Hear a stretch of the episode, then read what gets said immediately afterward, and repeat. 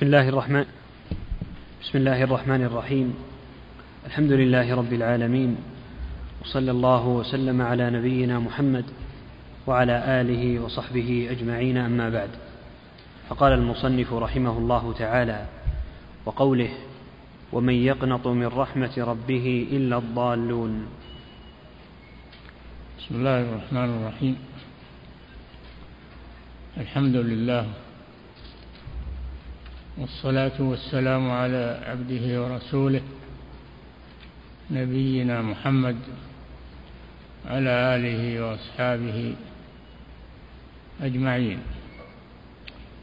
كما سبق أن الواجب على المؤمن أن يكون بين الخوف والرجاء. فلا يكون على الرجاء فقط لا يكون على الرجاء فقط ولا يكون على الخوف فقط وإنما يجمع بينهما حتى يتعادل. لأنه إن غلب عليه جانب الرجاء ضيع الأعمال والتوبة تساهل. وإن غلب جانب الخوف قنط من رحمة الله عز وجل. الله جل وعلا قال ومن يقنط من رحمة ربه إلا الضالون. وقال في جانب الرجاء أفأمنوا مكر الله؟ فلا يأمن مكر الله إلا القوم الخاسرون. والمكر من الله هو الاستدراج. استدراج العبد إذا أمن من مكر الله فإنه يستدرج حتى يهلك. فلا يقتصر على الخوف فقط ولا يقتصر على الرجاء فقط وإنما يجمع بينهما فيكون خائفا راجيا. هكذا يكون المؤمن في حياته. نعم. قال الشارح رحمه الله القنوط استبعاد الفرج واليأس منه. إي نعم. القنوط هو استبعاد الفرج. إذا نزل شدة فإنه يستبعد الفرج منها. هذا هو القنوط من رحمة الله. وهذا ضلال. من يقنط من رحمة ربه إلا الضالون. نعم. القنوط استبعاد الفرج واليأس منه. وهو يقابل الأمن من مكر الله. إي نعم الجانب الثاني المقابل الأمن من مكر الله من استدراجه للعبد. وأفا فأفأمنوا مكر الله فلا يأمن مكر الله إلا القوم الخاسرون. الإنسان لا يأمن من العقوبة. أيحسبون أن ما نمدهم به من مال وبنين نسارع لهم في الخيرات؟ بل لا يشعرون. فالمؤمن يكون بين الخوف والرجاء. هذا الذي شرعه الله للمؤمن. نعم. وكلاهما ذنب عظيم. كلاهما الأمن من مكر الله واليأس من رحمة الله. كلاهما منحرف عن الحق. نعم. وتقدم ما فيه لمنافاته لكمال التوحيد. نعم. وذكر المصنف الأمن من مكر الله يتنافى ما يتنافى مع التوحيد فلا يكون كافرا. ولكنه يتنافى مع كمال مع كمال التوحيد. نعم. وذكر المصنف رحمه الله هذه الآية مع التي قبلها تنبيها على أنه لا يجوز لمن خاف الله أن يقنط من رحمته. أي نعم. بل يكون خائفا راجيا. لا يكون لمن خاف الله يقنط من رحمته. ولا يجوز لمن يرجو رحمة الله أن يأمن من عقابه. نعم. بل يكون خائفا راجيا يخاف ذنوبه ويعمل بطاعة الله ويرجو رحمته. يخاف ذنوبه ويرجو رحمته. يخاف ويرجو. هكذا المؤمن. نعم. كما قال تعالى أمن هو قانت آناء الليل ساجدا وقائما يحذر الآخرة ويرجو رحمة ربه. أمن هو نعم. أمن هو قانت آناء الليل ساجدا. أمن هو قانت آناء الليل ساجدا وقائما يحذر الآخرة ويرجو. هذا محل الشاهد. يرجو رحمة ربه أمن هو أمن هو قانت آناء الليل ساجدا وقائما يحذر الآخرة ويرجو رحمة ربه. يحذر الآخرة هذا هو الخوف يعني يخاف من الآخرة والمصير. ويرجو رحمة ربه هذا هو الرجاء فيجمع بينهما. وورد أن عثمان رضي الله عنه قرأ القرآن كله في ركعة واحدة.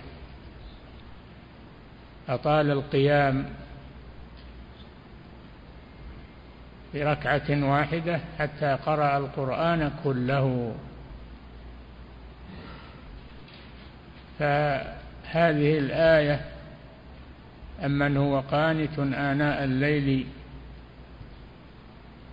من هو قانت آناء الليل يعني قائم آناء يعني ساعات الليل كل الليل. هذا ينطبق على أمير المؤمنين عثمان بن عفان حيث ورد أنه قرأ القرآن كله في ركعة واحدة رضي الله عنه وأرضاه. نعم. وقال تعالى إن الذين آمنوا والذين هاجروا وجاهدوا في سبيل الله أولئك يرجون رحمة الله والله غفور رحيم. إن الذين آمنوا. نعم وهاجروا وجاهدوا في سبيل الله. أعمال جليلة. آمنوا وهاجروا وجاهدوا في سبيل الله ومع هذا يرجون رحمة الله ولا يجزمون لأنفسهم بالمغفرة وإنما يرجون مع عملهم. قال الله جل وعلا والذين يؤتون ما آتوا وقلوبهم وجلة أنهم إلى ربهم راجعون. يؤتون ما آتوا من الطاعات والعبادات وقلوبهم وجلة خائفة من ربهم لا تزكي نفسها ولا تعجب بأعمالها وإنما تخاف من الله وترجوه. نعم. فالرجاء مع المعصية وترك الطاعة غرور من الشيطان. الذي يعصي الله الذي يعصي الله ولا يتوب ويقول الله غفور رحيم. نعم الله غفور رحيم. لكن لمن تاب وآمن أما من يتمادى في المعاصي فإن الله شديد العقاب. كيف الإنسان يأخذ جانب؟ يأخذ أن الله غفور رحيم وينسى أن الله شديد العقاب. فالله جل وعلا غفور رحيم نعم لكنه مع ذلك شديد العقاب. فيكون المؤمن يرجو رحمة الله ويخاف من عقاب الله. هذا هو المؤمن. نعم. فالرجاء مع المعصية وترك الطاعة غرور من الشيطان. إي نعم. يستدرجه الشيطان. غرور يعني استدراج من الشيطان. إنه يعمل المعاصي ولا يتوب منها ويقول الله غفور رحيم. الله وإني لغفار لمن تاب. قال الله جل وعلا وإني لغفار لمن تاب وآمن وعمل صالحا ثم اهتدى. نعم. فالرجاء مع المعصية وترك الطاعة غرور من الشيطان ليوقع العبد في المخاوف مع ترك الأسباب المنجية من المهالك. ولهذا يقول قائل هذا الصنف من الناس فأكثرا ما شئت من المعاصي. إذا كان القدوم على رحيم هذا غرور والعياذ بالله أكثر من المعاصي لأنك قادم على رحيم ونسي أنك قادم على شديد العقاب. نعم. بخلاف حال أهل الإيمان الذين أخذوا بأسباب النجاة خوفا من الله وهربا من عقابه وطمعا في المغفرة. نعم. يقومون الليل ويصومون النهار ويجاهدون في سبيل الله ويعملون الأعمال الصالحة وهم خائفون من الله عز وجل والذين يؤتون ما آتوا يعني من الأعمال الصالحة وقلوبهم وجلة أنهم إلى ربهم راجعون فلا يغترون بأنفسهم وبعملهم. نعم. وطمعا في المغفرة والرجاء لثوابه. نعم. والمعنى أن الله تعالى حكى قول خليله إبراهيم عليه السلام لما بشرته الملائكة بابنه إسحاق قال أبشرتموني على أن مسني الكبر فبم تبشرون؟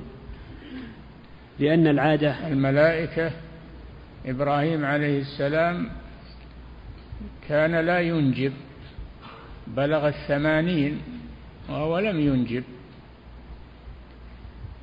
ثم جاءته الملائكة بشرته بإسماعيل بشرناه بغلام حليم يعني إسماعيل عليه السلام. قال أبشرتموني على أن مسني الكبر فبم تبشرون؟ قالوا بشرناك بالحق فلا تكن من القانطين. لا تقنط من رحمة الله. قال عليه الصلاة والسلام ومن يقنط من رحمة ربه إلا الضالون. نعم. قال أبشرتموني على أن مسني الكبر فبما تبشرون لأن العادة أن الرجل إذا كبر سنه وسن زوجته استبعد أن يولد له منها. نعم. وامرأته قائمة فضحكت فبشرناها بإسحاق. ومن وراء إسحاق يعقوب. قالت يا ويلتى أألد وأنا عجوز؟ قالت يا ويلتى أألد وأنا عجوز. تعجبت من هذا. إن هذا لشيء عجيب. قالوا أتعجبين من أمر الله؟ رحمة الله وبركاته عليكم أهل البيت. إنه حميد مجيد. هذا ما حكاه الله عن إبراهيم وعن زوجه سارة بنت عمه. نعم. أم إسحاق. نعم. والله على كل شيء قدير فقالت الملائكة بشرناك بالحق الذي لا ريب فيه. فإن الله إذا أراد شيئا فإنما يقول له كن فيكون. فلا تكن من القانطين أي من الآيسين. فقال عليه السلام ومن يقنط من رحمة ربه إلا الضالون. نعم. القنوط من رحمة الله ضلال. نعم. فإنه يعلم من قدرة الله وحكمته ما هو أبلغ من ذلك وأعظم. نعم. لكنه والله أعلم قال ذلك على وجه التعجب. إي نعم. ولا يستبعد أنه يولد له إذا أراد الله ولكنه قال هذا من باب التعجب. أبشرتموني على مسني الكبر؟ هذا من باب التعجب من أمر الله سبحانه وتعالى. نعم. قوله إلا الضالون. قال بعضهم إلا المخطئون طريق الصواب. قال قوله إلا الضالون قال بعضهم إلا المخطئون طريق الصواب. الضال هو الذي يمشي على غير طريق صحيح. الضايع. الضال هو الضايع الذي أخطأ الطريق. وكذلك الذي يقنط من رحمة الله هذا يمشي على غير طريق على غير طريق صحيح. المسلم لا يقنط من رحمة الله مهما أصابه. نعم. قال بعضهم إلا المخطئون طريق الصواب أو إلا الكافرون. الضالون الضلال يطلق على إخطاء الطريق.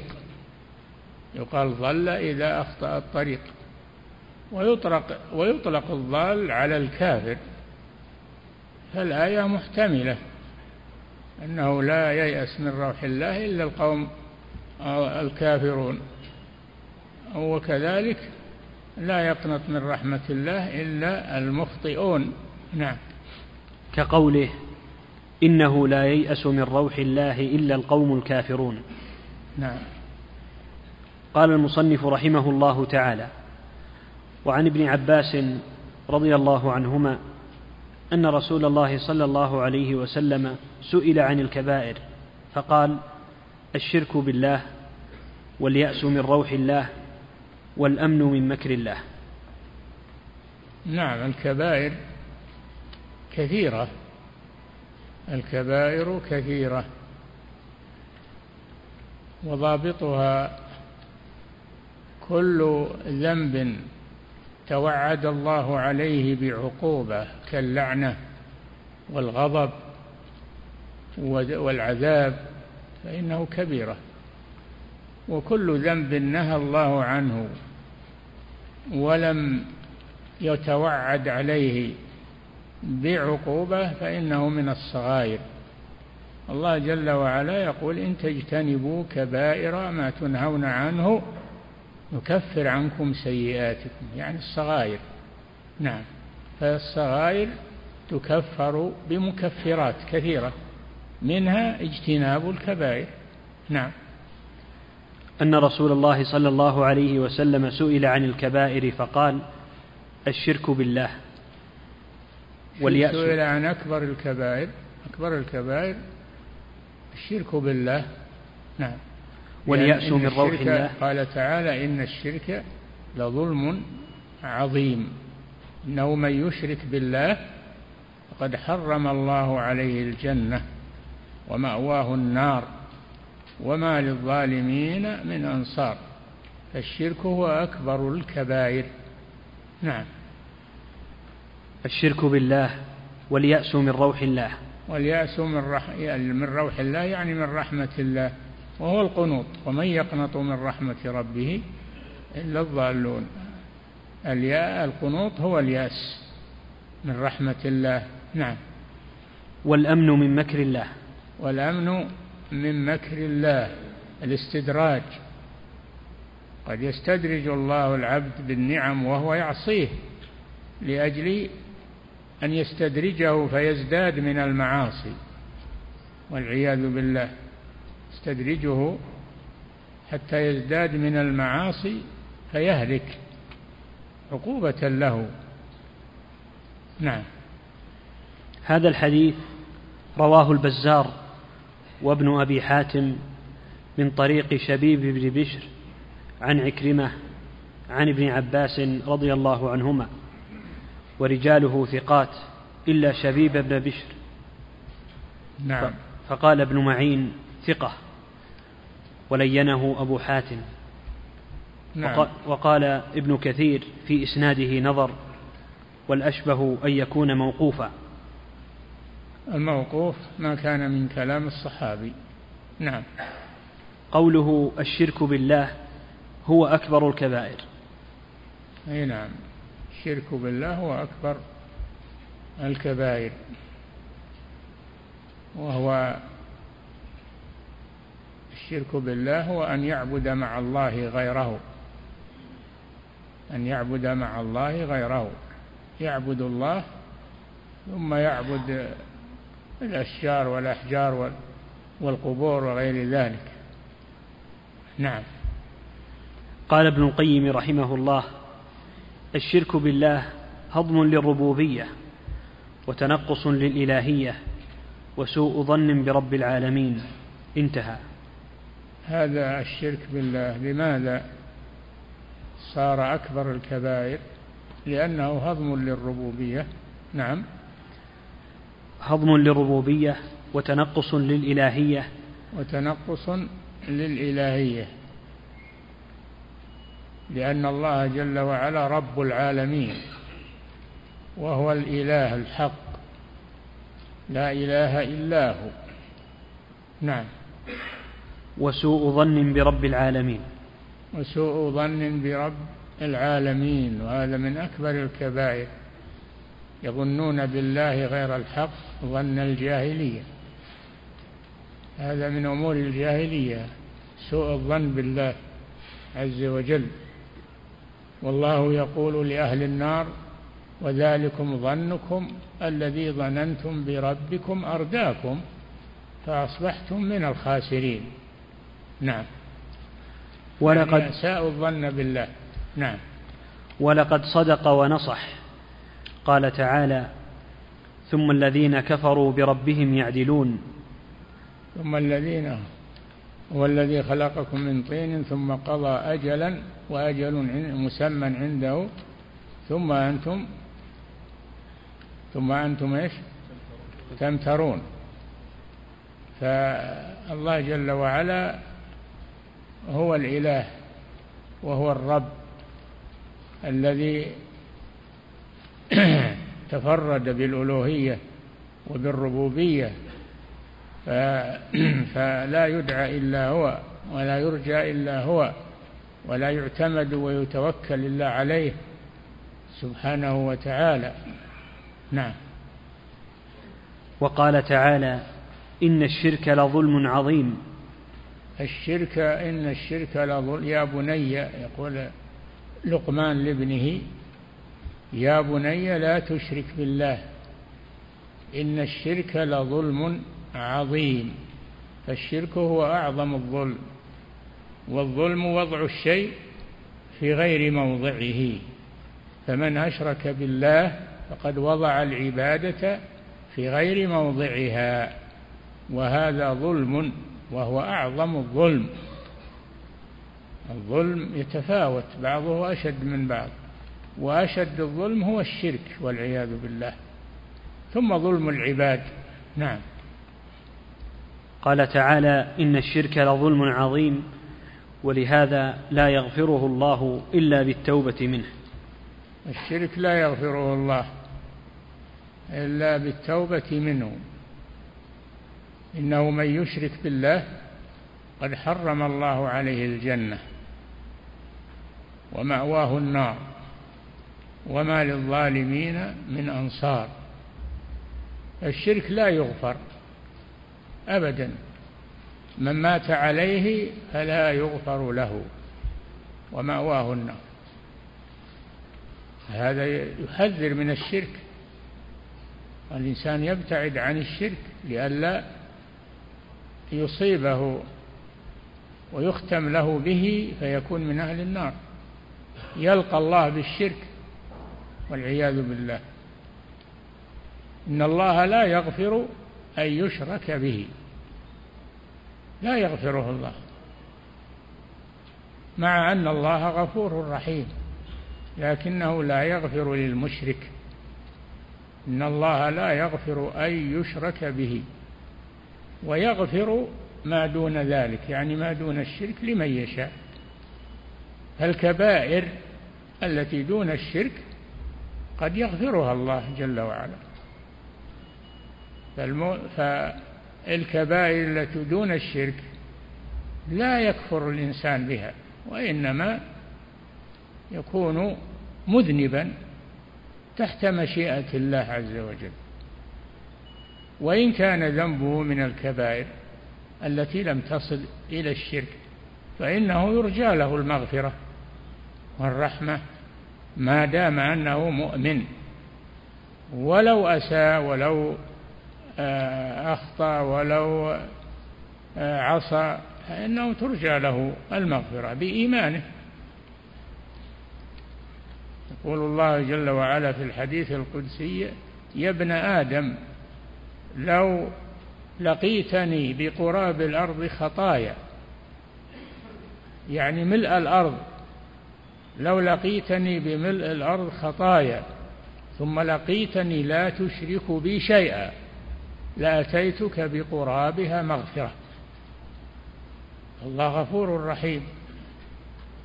ما دون الشرك فالله يغفره إذا شاء. وإن عذب به فإن هذا التعذيب مؤقت لا يخلد في النار. إلا المشرك والكافر لا يخلد في النار وإن عذب المؤمن وإن عذب بسيئاته وذنوبه فإنه لا يخلد في النار بل يخرج منها ويدخل الجنة. فمآله إلى الجنة. نعم. قوله واليأس من روح الله أي قطع الرجاء والأمل من الله. قطع الرجاء رجاء الله جل وعلا وقطع الرجاء والأمل من الله. والأمل من الله عز وجل. فأمل بربك خيرا وارجو ربك. ولو كانت لك ذنوب فإن الله يغفرها. وإن عذبك بها فالعذاب مؤقت ولا يخلد في النار إلا الكافر والمشرك. نعم. قطع الرجاء والأمل من الله فيما يخافه ويرجوه وذلك نعم. إساءة ظن بالله. سوء ظن بالله. ولهذا يقول الله للكفار إذا دخلوا النار وذلكم ظنكم الذي ظننتم بربكم أرداكم فأصبحتم من الخاسرين. فإن يصبروا فالنار مثوى لهم وأن يستعتبوا فما هم من المعتبين. لو طلبوا المسامحة لم يسامحهم الله. إذا لقوا الله بالشرك والكفر لن يسامحهم الله أبدا. أما المؤمن إذا لقي ربه بالمعاصي التي دون الشرك فإنه حري يغفر الله له وأن يسامحه. نعم. وذلك إساءة ظن بالله وجهل به وبسعة رحمته وجوده ومغفرته. نعم. قوله والأمن من مكر الله أي من استدراجه للعبد. وجاء في الحديث أن رجلا ممن كان قبلنا كان يرى أخاه على المعصية فينصحه وينهاه عنها ثم يراه مرة ثانية فينصحه وينهاه عنها ثم يراه بعد ذلك. فقال هذا الرجل والله لا يغفر الله لفلان والله لا يغفر الله لفلان. قال الله جل وعلا من ذا الذي يتألى علي يعني يحلف علي ألا أغفر لفلان. إني قد غفرت له وأحببت عملك. فالمسلم يرجو رحمة الله. مهما كان عمله ما دام أنه لم يشرك بالله يرجو رحمة الله. لكن لا يأمن من مكر الله. لا يأمن من مكر الله أن الله يستدرجه ثم يهلكه بذنوبه. نعم. والأمن من مكر الله أي من استدراجه للعبد وسلبه ما أعطاه من الإيمان. نعوذ بالله من ذلك. نعم. وذلك جهل بالله وبقدرته وثقة بالنفس وعجب بها. نعم. واعلم أن هذا الحديث لم يرد به حصر الكبائر في الثلاث. نعم. واعلم أن هذا الحديث إي نعم.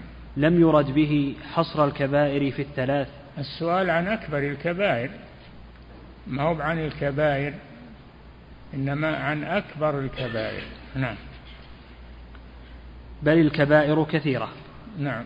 وهذه الثلاث من أكبر الكبائر المذكورة في الكتاب والسنة. م. وضابطها ما قاله المحققون من العلماء. كل ذنب ختمه الله بنار. ضابط الكبيرة ما هو؟ ما هي الكبيرة؟ انتبهوا. نعم. كل ذنب ختمه الله بنار أو لعنة أو غضب أو عذاب. نعم كل معصية توعد الله عليها بغضب أو توعد عليها بنار. أو توعد عليها بأي نوع من أنواع الوعيد فهي كبيرة. وأما المعصية التي لم يتوعد الله عليها فهي معصية من الصغائر. نعم. كل ذنب ختمه الله بنار أو لعنة أو غضب أو عذاب. هذا ضابط الكبيرة. نعم. زاد شيخ الإسلام ابن تيمية رحمه الله أو نفي الإيمان. أو ختمه بنفي الإيمان كقوله لا يزني الزاني حين يزني وهو مؤمن لا يسرق السارق حين يسرق وهو مؤمن ولا ينتهب نهبة يرفع الناس إليه فيها أبصارهم حين ينتهبها وهو مؤمن. بمعنى أن الإيمان يزول عنه حال وقوعه في المعصية ثم يرجع إليه بعد ذلك. نعم.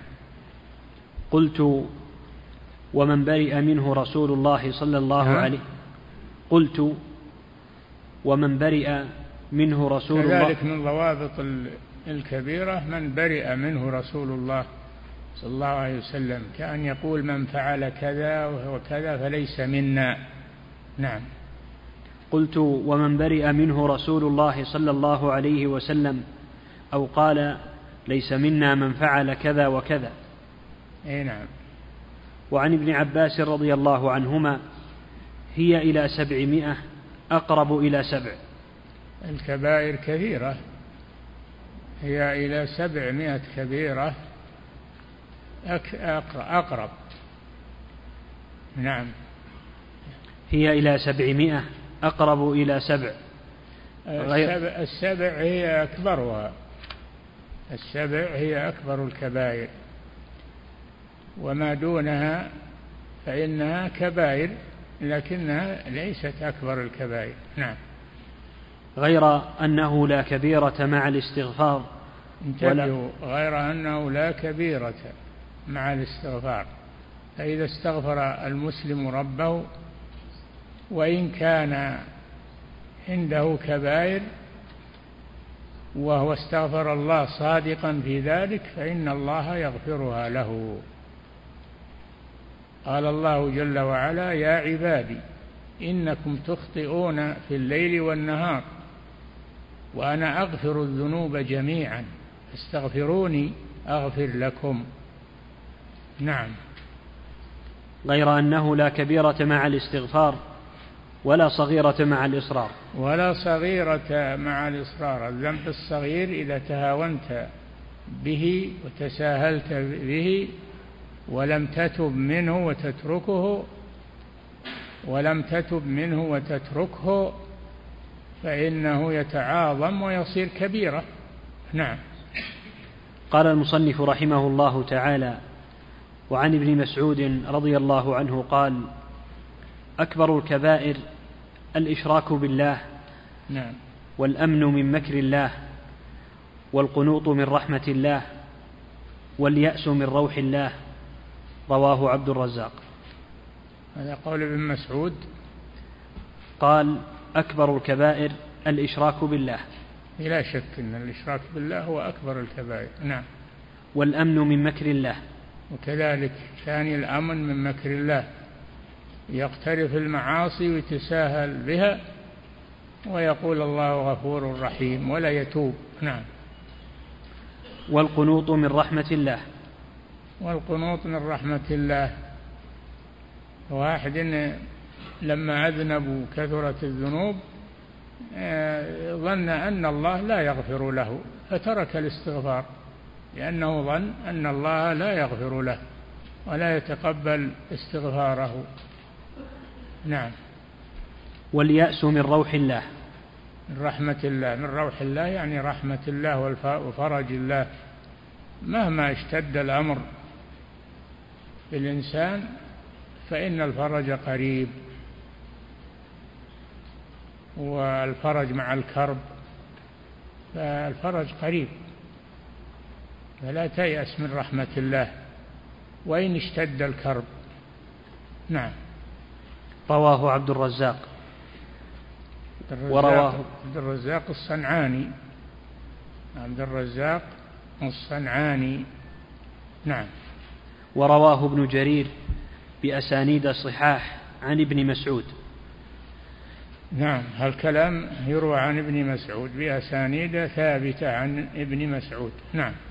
قوله أكبر الكبائر الإشراك بالله أي في ربوبيته أو عبادته وهذا بالإجماع. في ربوبيته كأن يعتقد أن أحدا يخلق مع الله ويرزق مع الله ويدبر مع الله هذا شرك في الربوبية. أو في إلهيته بأن يدعو غير الله أو يعبد غير الله. مع الله يعني يعبد الله ويعبد معه غيره. نعم. قوله والقنوط من رحمة الله قال أبو السعادات رحمه الله. أبو السعادات هو ابن ابن الأثير. أبو السعادات ابن الأثير شارح غريب الحديث. نعم. قال أبو السعادات رحمه الله هو أشد اليأس. القنوط. القنوط هو أشد اليأس. نعم. وفيه التنبيه على الجمع بين الرجاء والخوف. إي نعم. النبي صلى الله عليه وسلم جمع بين آه، الشرك بالله والأمن من مكر الله. ففيه تنبيه على الجمع بين الرجاء والخوف. نعم. الخوف من الشرك والرجاء رجاء مغفرة الله وعدم القنوط. نعم. فإذا خاف فلا يقنط ولا ييأس نعم. بل بل يرجو رحمة الله. نعم. إذا خاف ويخاف الخوف طيب هذا من من أنواع العبادة لكن لا يحمله على أن يقنط من رحمة الله. نعم. وكان السلف يستحبون أن يقوى في الصحة والخوف في نعم. الصحة الخوف. وكان وكان السلف يستحبون أن يقوى في الصحة الخوف. أن يقوي. وكان السلف يستحبون أن يقوي في الصحة الخوف. أي نعم. وفي المرض الرجاء. أي نعم. يقوي هو يخاف ويرجو ولكنه في الصحة يقوي الخوف. من الله أن الله يستدرجه. يخاف من الله اللي أنعم عليه ووالى عليه النعم أن هذا استدراج منه سبحانه وتعالى. وفي حالة المرض وحالة الفقر والفاقة لا يقنط من رحمة الله. نعم. وكان السلف يستحبون أن يقوي في الصحة الخوف وفي المرض الرجاء وهذه طريقة أبي سليمان الداراني وغيره. نعم. قال الأكثر على أنه يكون بين الخوف والرجاء يعادل بينهما لا يرجح جانبا على جانب. لكن هذا الإمام يرى أنه في حال الصحة يخا في حال الصحة يقوي جانب الخوف. وفي حال المرض يقوي حال الرجاء. نعم. قال وينبغي للقلب أن نعم. يكون الغالب عليه الخوف. نعم. وهذه طريقة أبي سليمان الدراني وغيره, وغيره. قال وينبغي للقلب أن يكون الغالب عليه الخوف فإذا غلب الرجاء الخوف فسد القلب. أي نعم. في قلبه يكون يغلب جانب الخوف. إذا غلب جانب الرجاء قد يفسد قلبه. نعم. قال تعالى إن الذين يخشون ربهم بالغيب لهم مغفرة وأجر كبير. إن الذين يخشون ربهم بالغيب يعني حال غيبتهم عن الناس. ما هو إذا صار مع الناس تنسك تعبد وإذا وإذا صار الحال وضيع هذا في الغيب. في الغيب أي حال غيبته عن الناس. فهو يخاف الله سواء كان مع الناس أو غائبا عنهم. ويرجو رحمة الله سواء كان مع الناس أو غائبا عنهم. نعم. وقال يخافون يوما تتقلب فيه القلوب والأبصار. يخافون يوما يخافون أي العباد المتقون يوما هو يوم القيامة. تتقلب فيه القلوب تصعد إلى إلى الحلق من الخوف تصعد من من الصدر القلوب تصعد من الصدر إلى الحلق من شدة الخوف. إذ القلوب لدى الحناجر كاظمين. نعم. وقال تعالى والذين يؤتون ما آتوا وقلوبهم وجلة أنهم إلى ربهم راجعون. أولئك يسارعون في الخيرات وهم لها سابقون. والذين يؤتون ما آتوا من الأعمال الصالحة والطاعات ولا يغترون بذلك. يؤتون ما آتوا وقلوبهم وجلة يعني خائفة من الله. أنهم إلى ربهم راجعون يخافون الوقوف بين يدي الله سبحانه وتعالى. نعم. وقال أمن هو قانت آناء الليل ساجدا وقائما يحذر الآخرة ويرجو رحمة ربه. نعم. من هو قانت؟ قانت يعني قائم العبادة. آناء الليل ير... نعم أمن هو قانت آناء الليل ساجدا وقائما يرجو رحمة ربه. قالوا هذه الآية والله أعلم تنطبق على أمير المؤمنين عثمان رضي الله عنه فإنه قرأ القرآن في ركعة واحدة. نعم. قدم الحذر على الرجاء في هذه الآية.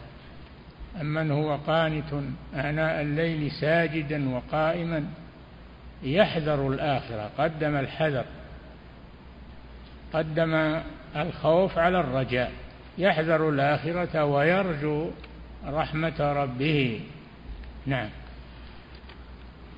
قال المصنف رحمه الله تعالى فيه مسائل. نعم. الأولى تفسير آية الأعراف. يعني في هذا الباب الذي هو الباب. أفأمنوا مكر الله؟ أه؟ قول الله تعالى أفأمنوا مكر الله. باب قوله تعالى أفأمنوا مكر الله وما ورد فيه من الآيات. فيه مسائل والمسائل هي فقه الباب. نعم. الأولى تفسير آية الأعراف. تفسير آية الأعراف وهي أفأمنوا مكر الله؟ ها؟ أفأمنوا مكر الله؟ أفأمنوا مكر الله فلا يأمن مكر الله إلا القوم الخاسرون؟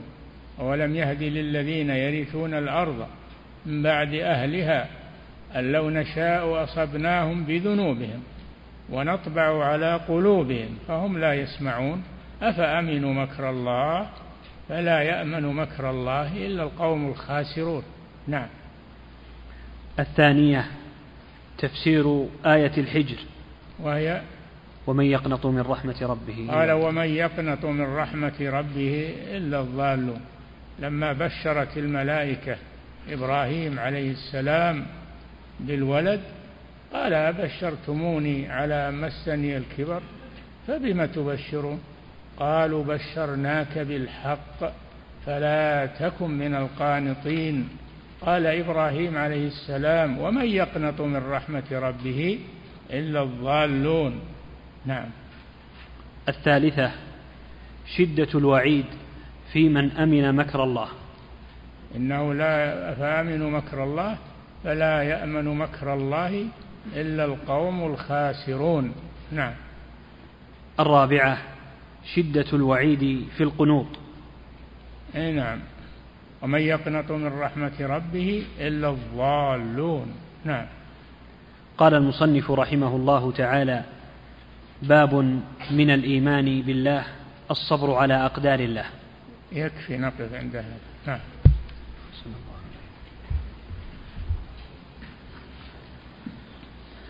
أحسن الله إليكم فضيلة الشيخ. هذا سائل يقول كيف نجمع بين الخوف والرجاء؟ أي نعم تجمع بين الخوف والرجاء. لا تكون خائفا فقط ولا تكون راجيا فقط بل لابد من الجمع بينهما. نعم. أحسن الله إليكم فضيلة الشيخ هذا سائل يقول كيف أفرق بين ما إذا أراد الله أن يعطيني برضا وبين أن يعطيني استدراجا؟ انظر إلى عملك. انظر إلى عملك. إن كنت على طاعة وهو يعطيك هذا إعانة وفضل من الله. وإن كنت على معصية وهو يعطيك فهذا استدراج. لا تغتر. نعم.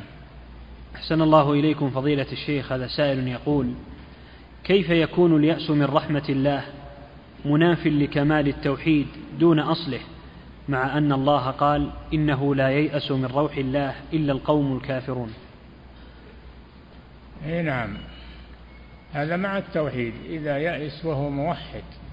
أما إذا يأس وهو كافر فهذا أضاف جريمة إلى جريمة. نعم. أحسن الله إليكم فضيلة الشيخ هذا سائل يقول هل يصح أن يقال أن أركان العبادة ثلاثة المحبة والخوف والرجاء استدلالا بأول سورة الفاتحة؟ لا. العبادة لها أنواع كثيرة. قال شيخ الإسلام العبادة اسم جامع لكل ما لكل ما يحبه الله ويرضاه من الأعمال والأقوال الظاهرة والباطنة. العبادة أنواع كثيرة. نعم. أحسن الله إليكم فضيلة الشيخ. هذا سائل يقول في قوله تعالى إنه لا ييأس من روح الله إلا القوم الكافرون. هل هو الكفر المخرج من الملة؟ إي نعم. قوم الكافرون هم اللي ييأسون من رحمة الله. وأما المؤمن فهو يرجو يرجو رحمة الله ولا ييأس. إذا يأس صار مع الكفار. نعم. أحسن الله إليكم فضيلة الشيخ. هذا سائل يقول ما أعظم ذنب؟ هل هو الشرك بالله أو القول على الله بلا علم؟ القول على الله بغير علم والشرك بالله يدخل في القول على الله بغير علم. نعم. أحسن الله إليكم فضيلة الشيخ هذا سائل يقول لماذا قال الله في اليأس من روح الله الكافرون وقال في القنوط من رحمة الله الضالون؟ نعم الكفر والضلال. الكافر يقال له ضال. نعم. أحسن الله إليكم فضيلة الشيخ هذا سائل يقول هل صحيح من يقول في ضابط الصغيرة كل ذنب نهى الله عنه ولم يتوعد عليه بوعيد خاص إي نعم. الصغيرة ما نهى الله عنه ولم يرتب عليه عقوبة. نعم. أحسن الله إليكم فضيلة الشيخ. هذا سائل يقول ما الفرق بين روح الله وبين رحمة الله؟ حيث أن بعض أهل العلم يقول أن تفسير صفة بأخرى مطابقة من مسالك الغلط. إيش؟ يقول ينقل عن بعض أهل العلم أن تفسير صفة بأخرى مطابقة من مسالك الغلط إيه؟ الغلط ها؟ من مسائل من مسالك الخطأ ها؟ من مسائل إيش؟ مسالك مسالك إيش؟ الغلط الغلط نعم هذا كلام غير معروف ومن هو اللي قال الكلام هذا؟ يحتاج إلى أن يعرف من هو ويعرف دليله ومستنده نعم ما الإنسان ما يقول على الله بغير علم. ما كلف الله. نعم. أحسن الله إليكم. فضيلة الشيخ هذا سائل يقول بعض الصوفية يرون أن العبد يصل إلى درجة يعبد الله لا خوفا من عقابه ولا رجاء من ثوابه بل يعبد الله ليشكر. هذا ضلال والعياذ بالله. هذا ضلال. وخروج عما جاء في الكتاب والسنة. يقولون ما نعبد الله خوفا من عقابه ولا رجاء لثوابه وإنما نعبده لأننا نحبه. هذا مسلك الصوفية. نعبد الله ونحبه ونخافه ونرجوه سبحانه وتعالى. نعم. أحسن الله إليكم ويقول ويستدلون بحديث أفلا أكون عبدا شكورا. ما هو بدليل لهم هذا؟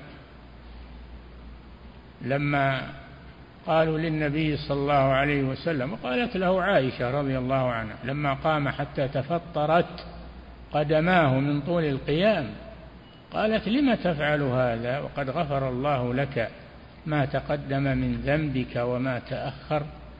قال أفلا أكون عبدا شكورا؟ هذا كلام الرسول صلى الله عليه وسلم. نعم. أحسن الله إليكم فضيلة الشيخ هذا سائل يقول هل الابتلاء يكون بسبب ذنوب العبد أم يكون في بعضها رفعة؟ يكون هذا ويكون هذا. يكون الابتلاء عقوبة على الذنوب ويكون رفعة في درجاته. إذا كان العبد له منزلة في الجنة لا يصل إليها بأعماله فإن الله يبتليه بالمصائب حتى يبلغ هذه المنزلة. نعم ليرفع درجاته يبتليه بالمصائب حتى يصبر عليها فيصل إلى هذه المنزلة التي له في الجنة. نعم. أحسن الله إليكم فضيلة الشيخ. هذا سائل يقول هل من اتبع أهل البدع ووالاهم يعتبر مشركا بالله؟ اتبعهم في أي شيء. إن اتبعهم بالشرك صار مشركا بالله. وإن اتبعهم بالمعاصي صار عاصيا. نعم. أحسن الله إليكم فضيلة الشيخ هذا سائل يقول هل يشمل الأمر برجاء الله برجاء رحمة الله والنهي عن القنوط من رحمة الله أمور الدنيا؟ كيف أمور الدنيا؟ ما فهمت السؤال هذا. نعم. أحسن الله إليكم فضيلة الشيخ هذا سائل يقول هل الشرك يغفره الله؟ يغفره بالتوبة. لا يغفره إلا بالتوبة. أما من مات ولم يتب فإن الله لا يغفر له.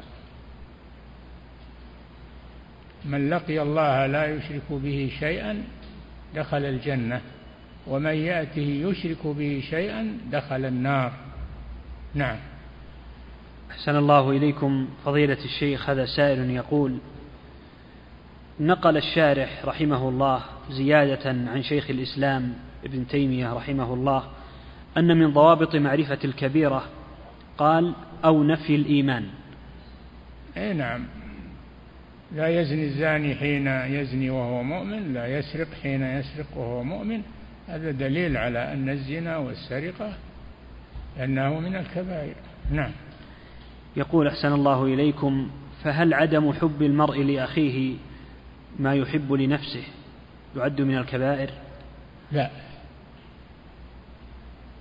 لا يؤمن أحدكم حتى يحب لأخيه. هذا من مكملات الإيمان. هو معناه أنه ما يصير مؤمن إلا إذا أحب لأخيه ما يحب لنفسه ولا يصير كافر؟ لا. ليس هكذا. نعم. أحسن الله إليكم. فضيلة الشيخ هذا سائل يقول ذكر المؤلف رحمه الله أن الملائكة بشروا إبراهيم بإسحاق. هل هذا صحيح أم أنهم بشروه بإسماعيل عليهم السلام؟ بشروه بالاثنين. بشروه بإسحاق وبشروه بإسماعيل. وإسماعيل أكبر من إسحاق. بشروه بإسماعيل هذا أول شيء. ثم بشروه بإسحاق. نعم. إسماعيل أمه هاجر وإسحاق أمه سارة. نعم. أحسن الله إليكم. فضيلة الشيخ هذا سائل يقول هل من تاب من الكبيرة تتبدل الكبائر إلى حسنات؟ أي نعم هذا في القرآن. بدل الله سيئاتهم حسنات بمعنى أن الله يوفقهم لعمل حسنات تمحو هذه السيئات. نعم. أحسن الله إليكم فضيلة الشيخ هذا سائل يقول هل جميع الصغائر منصوص عليها في الكتاب والسنة أم أن بعضها تحتاج إلى استنباط واجتهاد؟ كل ما نهى الله عنه ولم يرتب عليه وعيدا في الدنيا حدا في الدنيا لم يرتب عليها حدا في الدنيا ولا وعيدا في الآخرة هي من الصغائر. نعم. أحسن الله إليكم فضيلة الشيخ هذا سائل يقول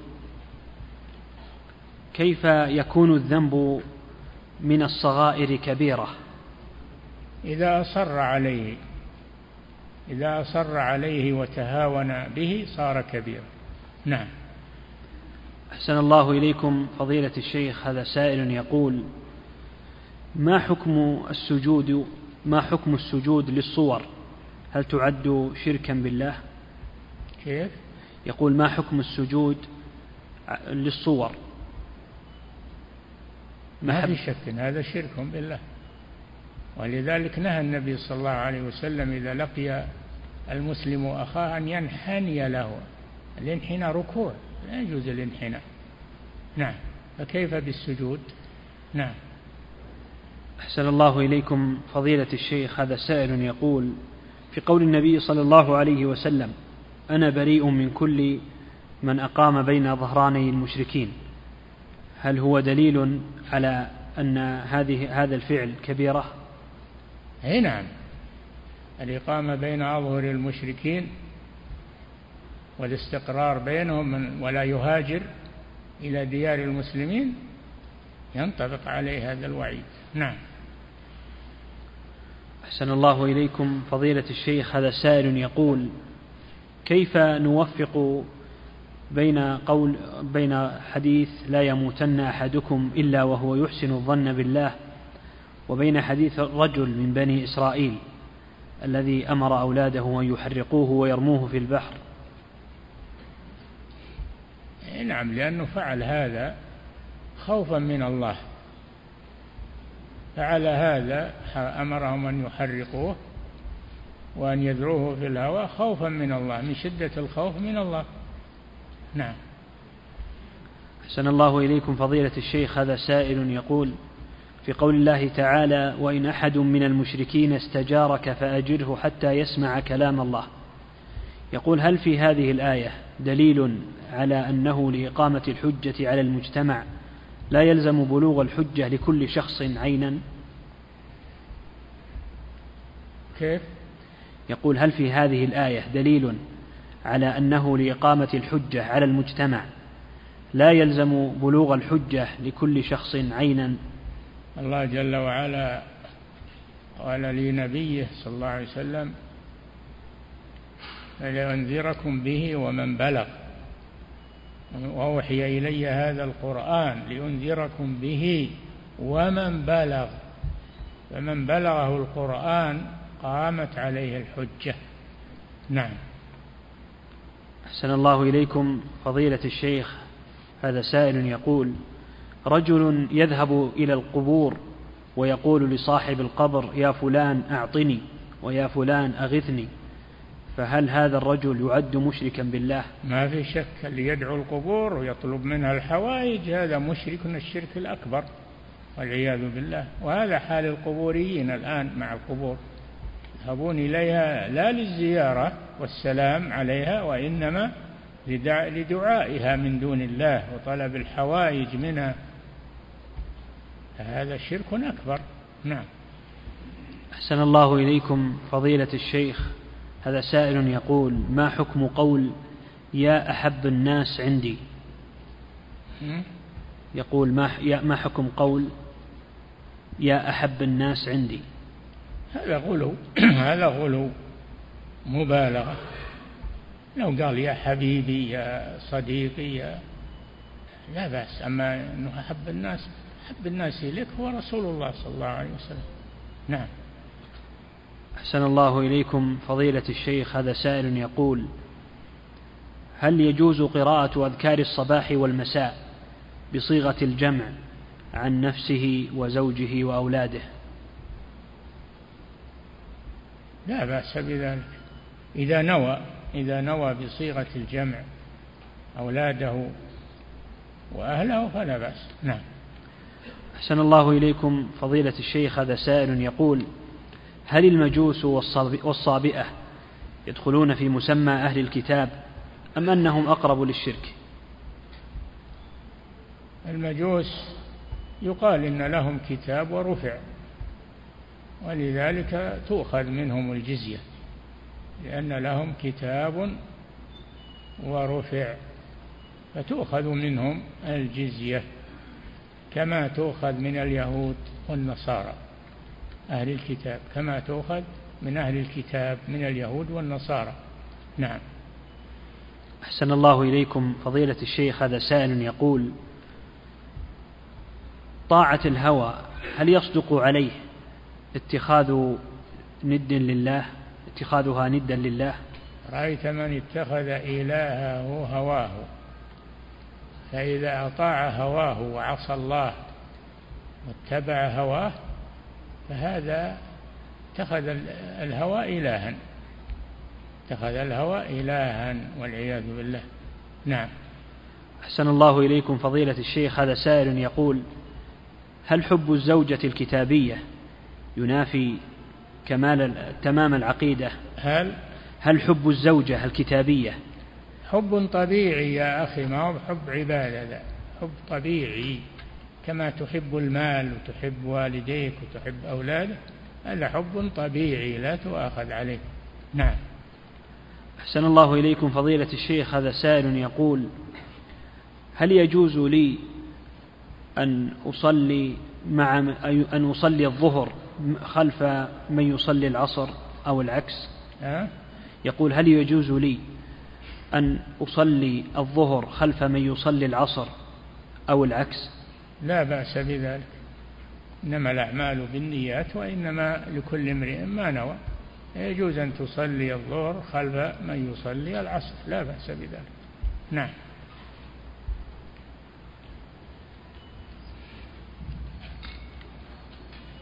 الله.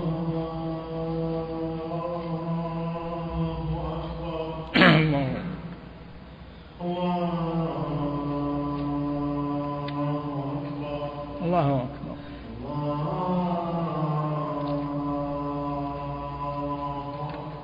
الله أكبر.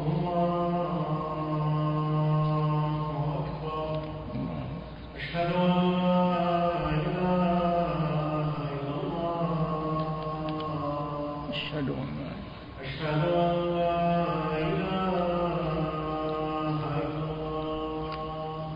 الله.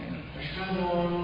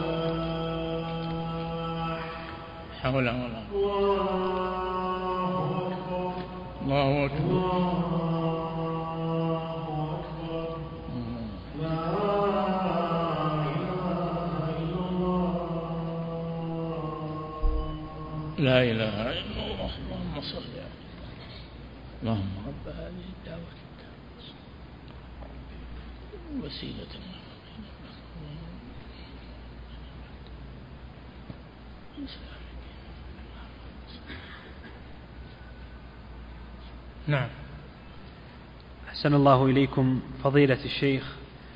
هذا سائل يقول هل يجوز ترتيل الذكر بعد الصلاة؟ هل؟ يجوز ترتيل الذكر بعد الصلاة؟ ترتيل للقرآن. قال جل وعلا ورتل القرآن ترتيلا. أما الدعاء والذكر هذا لا يرتل. نعم. أحسن الله إليكم فضيلة الشيخ. هذا سائل يقول هل يجوز لي أن أصلي نافلة بصلاتين أجمع بين نافلة العشاء وبين الشفع؟ لا. كل صلاة لها نية وتكون منفردة عن الأخرى. نعم. أحسن الله إليكم فضيلة الشيخ. هذا سائل يقول لو قلت حلفت ما آخذ كذا فهل يعد حلفا وأنا لم أحلف؟ يعد كذبا. نعم. أحسن الله إليكم فضيلة الشيخ. هذا سائل يقول ما حكم الزواج بنية الطلاق للضرورة لمن يدرس في الخارج ويخشى الفتن؟ هذه متعة. هذه متعة معنوية. فيتزوج زواج رغبة. فإن صلحت له استمر معها وإن لم تصلح له طلقها. فلا يحتاج إلى زواج بنية الطلاق. نعم. أحسن الله إليكم فضيلة الشيخ هذا سائل يقول ثم هذا أيضا فيه خديعة للمرأة. على أنك تزوجتها زواج مداومة وأن تنوي أنه زواج مؤقت. هذا خديعة. نعم. أحسن الله إليكم فضيلة الشيخ. هذا سائل يقول هل يجوز ترجمة أسماء الأنبياء باللغات الأجنبية خاصة حينما نتكلم مع الكفار في الغرب؟ الأسماء ما هي بتترجم. الأسماء ما هي بتترجم. يؤتى بلفظها بأي لغة. نعم. أحسن الله إليكم فضيلة الشيخ. هذا سائل يقول ما حكم إنكار عذاب القبر؟ كفر. من أنكر عذاب القبر فقد كفر لأنه كذب ما جاء في القرآن والسنة من ذكر عذاب القبر. نعم. أحسن الله إليكم فضيلة الشيخ. هذا سائل يقول رجل لديه مبلغ من من المال في حسابه في بلده. وقد حال عليه رجل الحول. لديه مبلغ من المال في حسابه في بلده. وقد حال على هذا المبلغ الحول. فهل يخرج الزكاة هنا أو يوكل من يخرجها عنه في بلده؟ كلاهما جائز. إن أخرجها على الفقراء هنا البلد اللي فيه المال فقراء البلد الذي فيه المال. هذا أولى. وإن وكل من يخرجها على فقراء في بلده فلا بأس بذلك. المهم أن تصل إلى الفقراء. نعم. أحسن الله إليكم فضيلة الشيخ هذا سائل يقول ورثت قطعة أرض واشترطت في بيعها أن يكون المشتري هو أخي وإلا فليست للبيع. يقول هل علي فيها زكاة؟ اي نعم إذا نويتها للبيع يعني ففيها الزكاة لأن صارت عروض تجارة. نعم. أحسن الله سواء إليكم. نويت بيع نويت بيعها على أخيك أو على غيرك. نعم. أحسن الله إليكم فضيلة الشيخ. هذا سائل يقول أحد أفراد عائلتي يشرب الخمر وأنكرت عليه ثم وأنكرت عليه ولم يزل يشربها. ولم؟ ولم يزل يشربها. نعم. فما الواجب تجاهه؟ ابتعد عنه واهجره إلى أن يتوب إلى الله ويترك الخمر. نعم. أحسن الله إليكم فضيلة الشيخ هذا سائل يقول ما حكم حلق الشعر الذي يكون بين الحاجبين؟ لا يجوز. لا يجوز. الحاجبان يتركان وما بينهما منهما. ما بين الحاجبين فهو من الحاجبين. نعم. أحسن الله إليكم فضيلة الشيخ. هذا سائل يقول في قوله تعالى لا يمسه إلا المطهرون هل المقصود بها الطهارة من الجنابة؟ لا يمسه إلا المطهرون من الملائكة.